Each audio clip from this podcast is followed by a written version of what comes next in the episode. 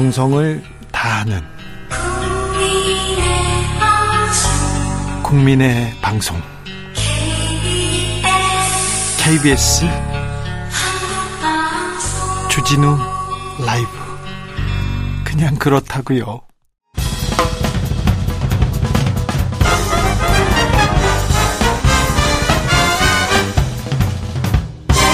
훅 인터뷰 모두를 위한 모두를 향한 모두의 궁금증 훅 인터뷰. 김건희 여사의 논문에 대해서 국민대가 문제없다 교육부도 문제없다 이런 입장 밝혔습니다. 그러자 국민대 교수들 졸업생들 반발했습니다. 어제 민주당 의원들이 국민대 총장 찾아갔는데요. 어떤 얘기 나눴는지 들어보겠습니다. 국회 교육위 소속입니다. 안민석 더불어민주당 의원 안녕하세요. 네 반갑습니다. 안민석 의원입니다. 의원님 어제 국민대에 방문하셨어요. 어떤 문제가 있다고 보시는 겁니까? 국민대가 김건희 논문을 김건희 여사 논문이요? 아니라고 면죄부를 주지 않았습니까? 네. 삼척 동자가 보더라도 빤한 표절 논문에 면죄부를 준 것은 뭐 대한민국 대학교육 역사상 가장 수치스러운 역사 중의 하나로 기록될 것이고요.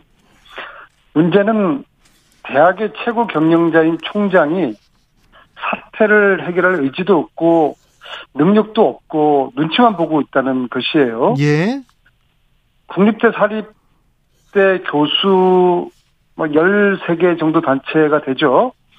이 전국의 교수들이 이번 문제는 대한민국 연구자들의 얼굴에 침을 뱉는 행위와 같다 그런 말씀을 하시면서 교육부에 재조사 요구했고요. 예. 공개 검증단 구성해서 국민 검증하겠다고 이제 하지 않았습니까? 네. 하여튼 문제는 총장이 교육자의 사명을 외면한 채 보이지 않는 손, 누군가의 눈치를 보고 있다고 저는 느꼈습니다. 네. 이 보이지 않는 손의 실체, 이 실체를 이제 밝히는 것이 앞으로 예, 이 사태를 해결하는 예, 주요 키포인트가 될 것 같습니다. 어, 이몽재 국민대 총장이 정쟁의 수단으로 이용되지 않길 바란다. 그리고 이거 독립적인 기관에서 판정했다. 존중해달라. 이렇게 얘기했는데 어제 의원님한테도 비슷한 얘기 했습니까? 저 총장께서 예, 정쟁 운운하는 것은요. 예. 이 표절 논문을 그 지금 옹호하고 있는 대학 총장으로서 그 하실 말씀이 아니라고 보고요. 예. 특히 권력에 굴종, 굴종한 대학의 총장이 정쟁 운운하는 말씀은 어느 도단이라고 보고 있습니다. 특히 대학의 그 자율을 훼손하지 말라는 그런 주장을 하고 계신데요. 네. 논문 표절한 거하고 대학 자율을 하고 무슨 상관이 있습니까? 알겠습니다. 오히려 논문 표절한 그 이런 논문을 표절 논문을 막아주는 대학이 오히려 대학의 자유를 더 스스로가 훼손하고 있는 거 아니겠습니까? 예. 어, 교육부에서도 교육부에서도 입장을 냈습니다. 교육부에서는 국민대 어, 기- 실사 결과 존중한다 이렇게 냈는데 어떻게 보십니까 이 부분은? 저는 국민대하고 교육부가 지금 한 배를 타고 있다고 봅니다. 예. 예, 이 엉터리 결론을 내린 것에 대해서 그 퇴, 저 사퇴하신 박순애 교육부 장관이 즉시 대학의 판단을 존중한다고 그랬잖아요. 예. 아니 그렇지 않습니까? 이 남의 물건을 훔친 것은 절도죠. 네. 술 마시고 운전하는 것은 음주 운전이죠. 예. 남의 논문을 뺏기는 것은 표절이지 않습니까? 예.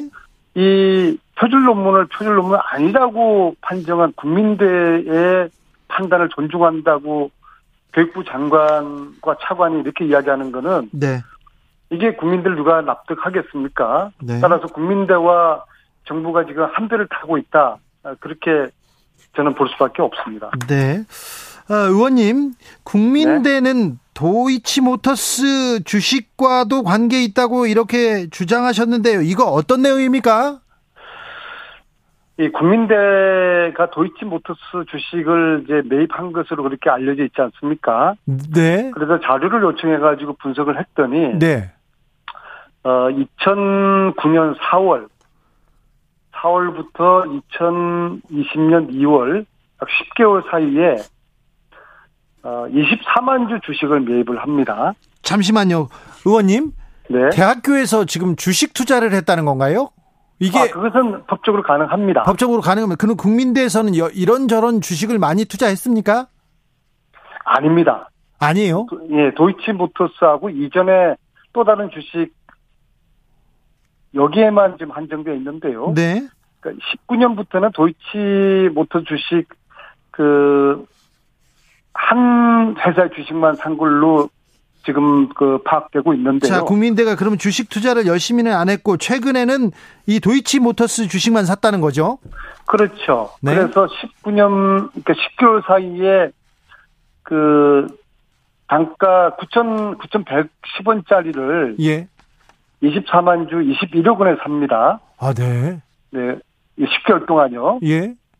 그런데 2020년 6월 달에 보름에 걸쳐 가지고 한꺼번에 다 매도를 합니다. 네. 근데 매도 가격이 손해를 보고 팔아요. 손해를 봐. 9천, 예, 9천 원에 산 거를 예. 7천 원 살, 저에 팔면서 예. 17억 전체 그 매도를 하는데요. 네. 그러니까 4억 정도 손해를 본 것이죠. 네. 자, 그러면 왜 국민대가 하필 그 많은 주식 중에서 도이치모터 주식을 샀을까? 예. 어, 그것도 이게 주식의 포트폴리오의 상식하고는 너무나 저 상반 저먼 것이거든요. 예, 그리고 또 주식을 뭐 이런저런 회사 주식을 다양한 그 회사 주식을 살 텐데 도이치모터스 주식만 사서 또 싸게 팔아요. 네. 어 그래서 왜 도이치모터 주식을 샀냐 비공적으로 확인을 해봤더니 네. 찌라, 찌라시를 봤다. 회사가 유망한 회사라서 아니 대학교가 써 있더라. 대학교가 그, 그 이, 소위 지라시라는 그냥 사설 정보를 보고 주식을 투자했다고요? 상식적으로 납득이 잘 안 가지 않습니까? 네. 네, 그래서 이 여러 가지 주, 도이치 주식을 사게 된 배경이라든지 이, 또 싸게 팔게 된 그런 배경이 이유가 참 납득이 잘 안 가지 않습니까? 네. 이것은 앞으로 어떤 식으로든지 저 밝혀져야 되고 먼저 국민대가 네. 여기에 대한 명확한 해명을 해야죠. 네. 해명을 해야 될 것 같습니다. 근데 의원님 좀 알아보셨을 거 아니에요. 어떻게 국민대가 왜 도이치 모터스 주, 주가를 아, 보고 샀다고 그런 그런 그렇게 답을 들었다니까요. 아니 그걸 믿으라고요? 아 그러니까 네. 이 납득할 만한 해명을 국민대가 이거 공식적 왜냐하면은 이 이제 법인이 산 건데요. 네. 음, 어, 법인이 사고 판 것인데 네. 이, 이 돈은 국민 저 학생들의 네. 등록금을 적립한 어, 돈이지 않겠습니까? 네. 뭐 법인의 자산이라는 게 다른 수익금도 있겠지만은 네. 기본적으로 법인의 에, 자산 중에서 적립금이라는 것은 그 학생들의 그 중에 네, 네. 그 중에 그 학생들의 등록금을 적립한 것이라고 봐야 되는 것이거든요. 그렇죠. 네. 뭐이 학생들의 돈인지, 것이죠. 학교의 예, 것이죠. 예, 어떤 돈인지 간에 이거는 학생들의 복리를 위해서 저 사용돼야 될 돈일 텐데 이 돈을 그 한 특정 회사의 주식을 갑자기 매입을 해서 갑자기 매도를 하고 그것도 손해를 봤다. 예. 이 사실은 학교가 정상이라고 그러면은 네. 교수 협의회나 아니면 직원 노조나 학생회에서 네. 이것을 따져야 될 문제죠. 근데 자. 어느 누구도 이 문제를 따지지 않고 겨우 자료를 입수를 해서 분석을 했더니 네. 어, 이러한 그 사실을 예, 밝혀내었습니다. 네. 그래서 거기까진 이렇게 밝혔는데 아직 여기 이 그 도이치모터스 주, 주 주식을 국민대가 샀는데 어떤 누가 관련돼 있는지 이런 내용은 아직 밝혀지진 않았죠. 국민대가 이 주식을 어, 거래하기 위해 가지고 아마 별도의 또 사업 본부를 만들었다고 지금 파악이 되는데요. 네. 그러면 도이치모터스뿐만 아니라 여러 주식을 다양한 형태로 어 거래하기 위해서 그런 그 사업본부를 만들었을 거 아닙니까? 예. 그런데 왜 유독 도이치모터스만 어 거래했는지 예. 이런 부분을 국민대가 해명을 해야 되지 않겠습니까? 알겠습니다. 아직 김건희 씨 관련된 됐다는 의혹은 확인되지 않았습니다. 먼저 국민대의 어, 해명을 기다려 보겠습니다. 알겠습니다. 자, 앞으로 어떤 부분이 밝혀져야 되는 겁니까? 지금 이제 국민대하고 도이치모터스하고 관계가 있지 않겠습니까? 네. 그러니까 도이치모터스 주식을 이렇게 대량으로 국민대가 매입을 이제 했겠죠. 예. 또 한편 국민대가 지금 행태로 봐서 어, 김건희 여사의 논문을 적극 그 옹호하고 있는 걸로 봐서 국민대와 김건희 여사와도 어떤 밀접한 관계가 있는 걸로 보고요. 따라서 국민대 도이치모터스 김건희 씨 이 삼각관계를 밝혀내는 것이 네. 앞으로 필요하다고 봅니다. 알겠습니다. 여기까지 듣겠습니다. 안민석 더불어민주당 의원이었습니다. 감사합니다. 네, 고맙습니다. 나비처럼 날아 벌처럼 쏜다. 주진우 라이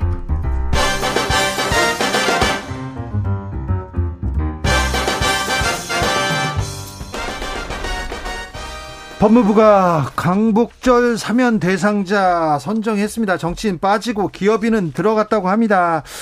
뇌물 받고 조세 포탈하고 배임의 횡령까지 큰 도둑질인데 사실 재벌 총수의 경제 범죄를 사면하면 이거 정말 큰 도둑을 봐주는 건데 이런 시각도 있습니다. 시민 단체들에서 반대 목소리 내고 있는데요.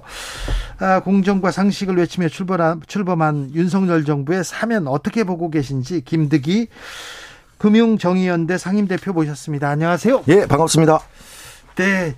오늘 기자회견 열으셨어요. 예, 어떤 예. 어떤 내용의 기자회견이었습니까? 예, 경실련하고 경제개혁연대, 참여연대, 민변하고 네. 금융정의연대가 같이 했는데 윤석열 정부의 묻지마식 재벌 총수 사면 시도 중단하라는 내용을 가지고 기자를 했, 기자회견을 했는데요. 네. 명분 없는 경제범죄 사면에 행행하고 정경유착 국정농단 창극 잊었나라고 이야기를 했고요. 네.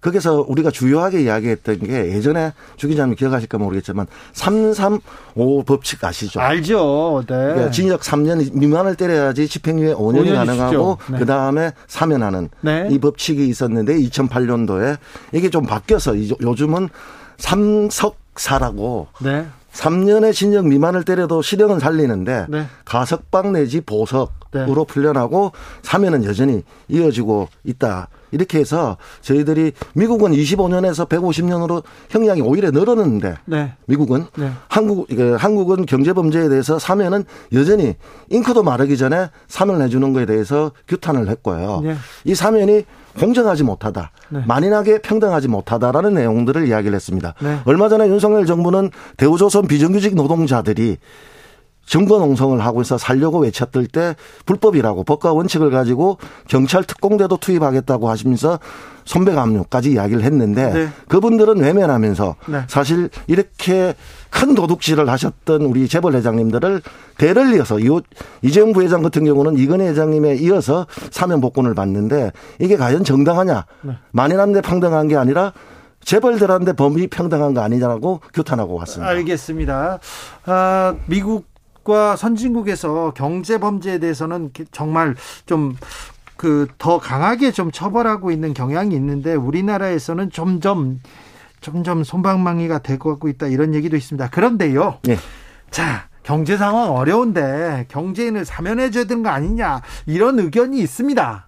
그거는 80년대부터 계속 나왔던 이야기거든요. 네. 저는 정치적으로 따진다면 색깔론하고 똑같다고 생각을 해요. 그래요? 예, 예.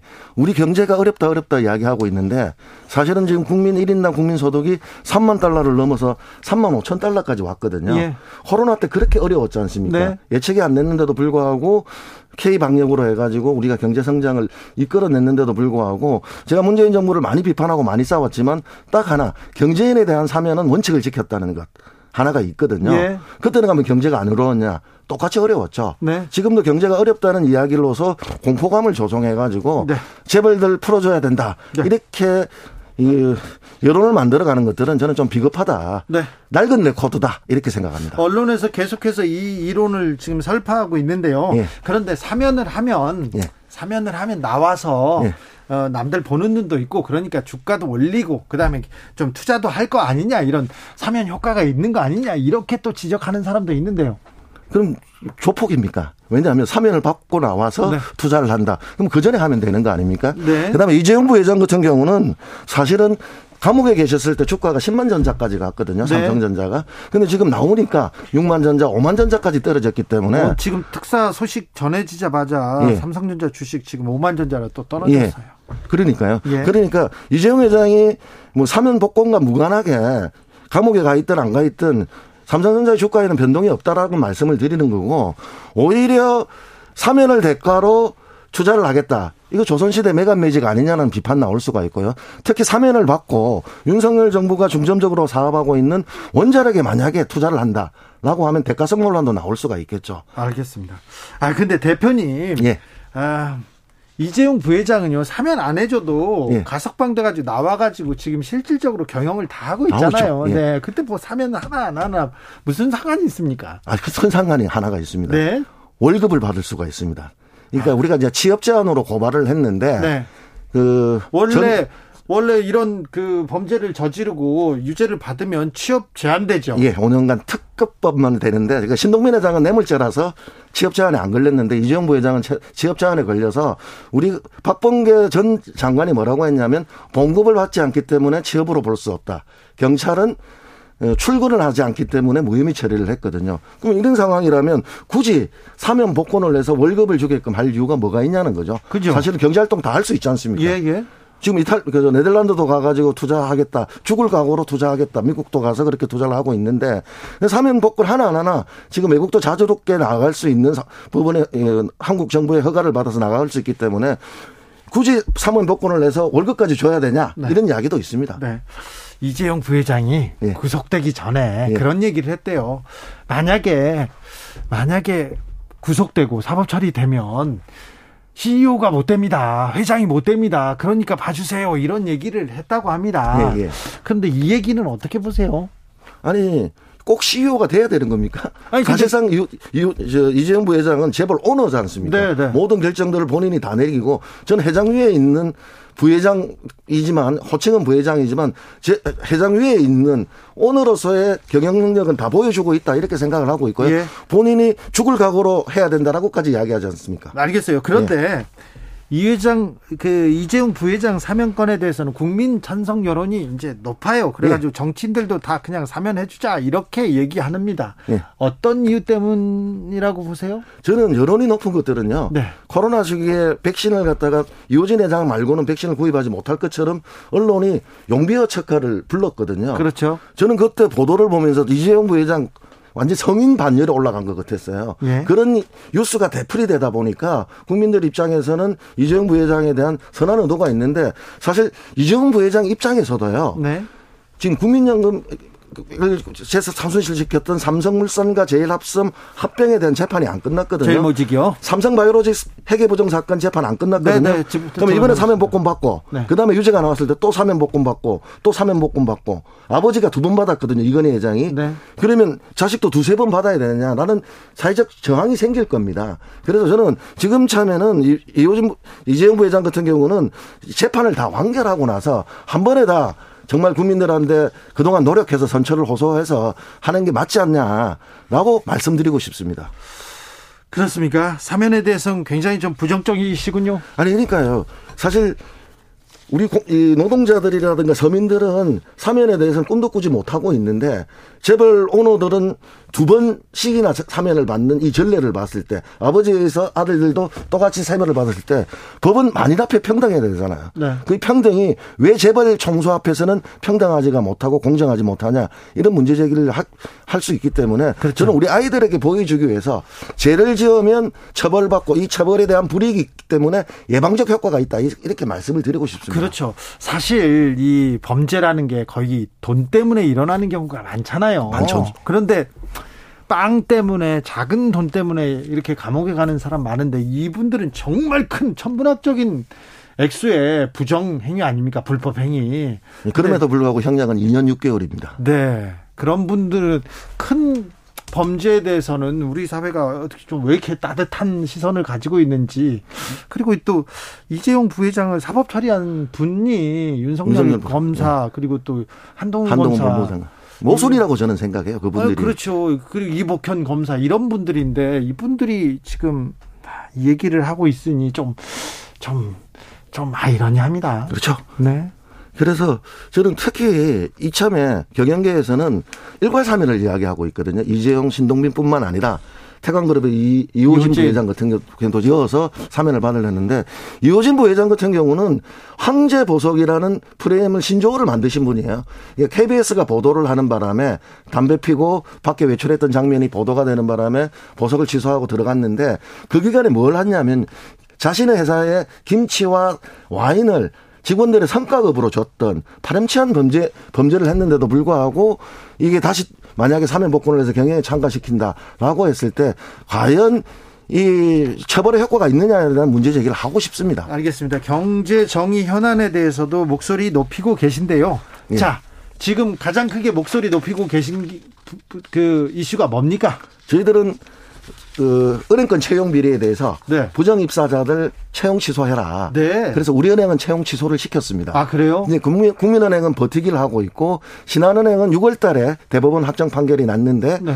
그거는 뭐 검토 중에 있는 것 같은데 이, 이 자리를 빌어서 신한도 반드시 부정하게 입사하는 분들은 채용 취소해야 된다. 이런 말씀을 꼭 드리고 싶습니다. 아니 은행이 신용이 네. 신뢰가 최고의 덕목 아닙니까? 그렇죠. 그런데 부정 채용이 있다니요. 그리고 그 부정 채용에 을 지금 지시한 당사자들이 제일 높은 자리에 있다니 이게 또 말이 안 됩니다. 그렇죠. 그러니까 신한은행 판결 같은 경우 CEO가 무죄 판결을 받았는데 무죄 내용이 제일 황당합니다. 설령 아버지가 부모가 부정 청탁을 했다 하더라도 학벌이 좋고 네. 스펙이 좋아서 정당하게 합격했을 거 보시다 보인다고 해서 단순 전달했다 쪽지를 그래서 무죄를 준 게 저는 도저히 동의할 수가 없습니다. 아 그럼요. 그 좋은 대학교 나온 사람은 부정 채용해도 그럼 죄를 못 못 묻는 거 아니에요? 앞으로. 그렇죠. 이게 이게 이게 말이 되는 그러니까 대법원에서 저는 파괴환송 안 시킨 게 좀 이해가 안 되는 게 자, 이렇게 된다면 BBIP들 있지 않습니까? 네. 아들이 자식들이 학벌 좋고 스펙만 갖추면 떳떳하게 부정청탁 할 수 있는 판결이라고 저는 그렇게 생각하는 거죠. 알겠습니다. 네. 계속 힘써 주십시오. 예. 김득희 금융정의연대 상임 대표였습니다. 감사합니다. 예, 감사합니다. 정치 피로, 사건 사고로 인한 피로, 고달픈 일상에서 오는 피로. 오늘 시사하셨습니까? 경험해 보세요. 들은 날과 안 들은 날의 차이. 여러분의 피로를 날려줄 저녁 한 끼 시사. 추진우 라이브